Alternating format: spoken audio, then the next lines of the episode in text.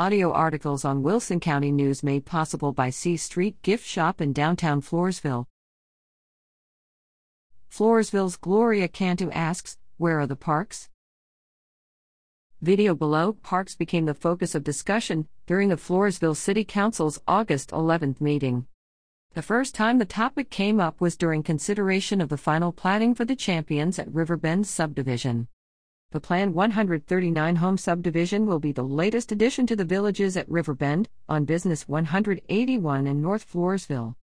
Councilman Gloria Cantu questioned the size of the lots, stating that the lots should be 40 feet wide and 120 feet deep to accommodate houses 30 feet wide.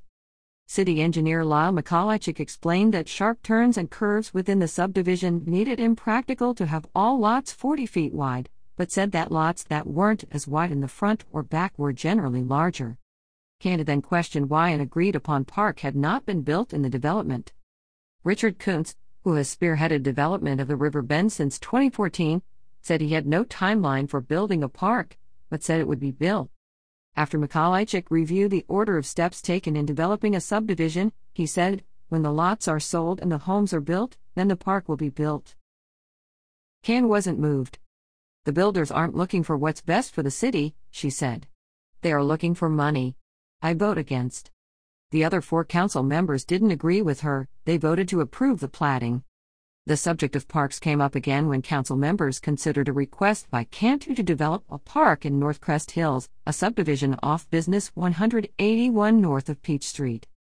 City Manager Andy Jocelyn said he had discussed the park with Floresville Economic Development Corporation Executive Director Ben Reed and North Crest Hills resident Fred Gonzalez, who has been advocating for creating a park on land donated to the city for that purpose.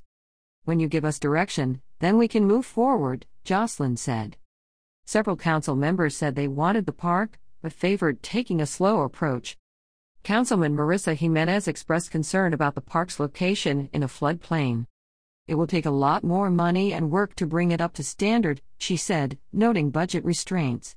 She also suggested that the council hold a workshop to determine its priorities and come up with a five year plan for the park.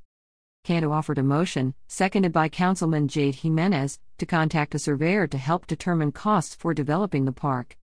After Mayor Cissy Gonzalez Dippel invited citizen comment, Gonzalez made another appeal. One, a park is not a hospital, he said.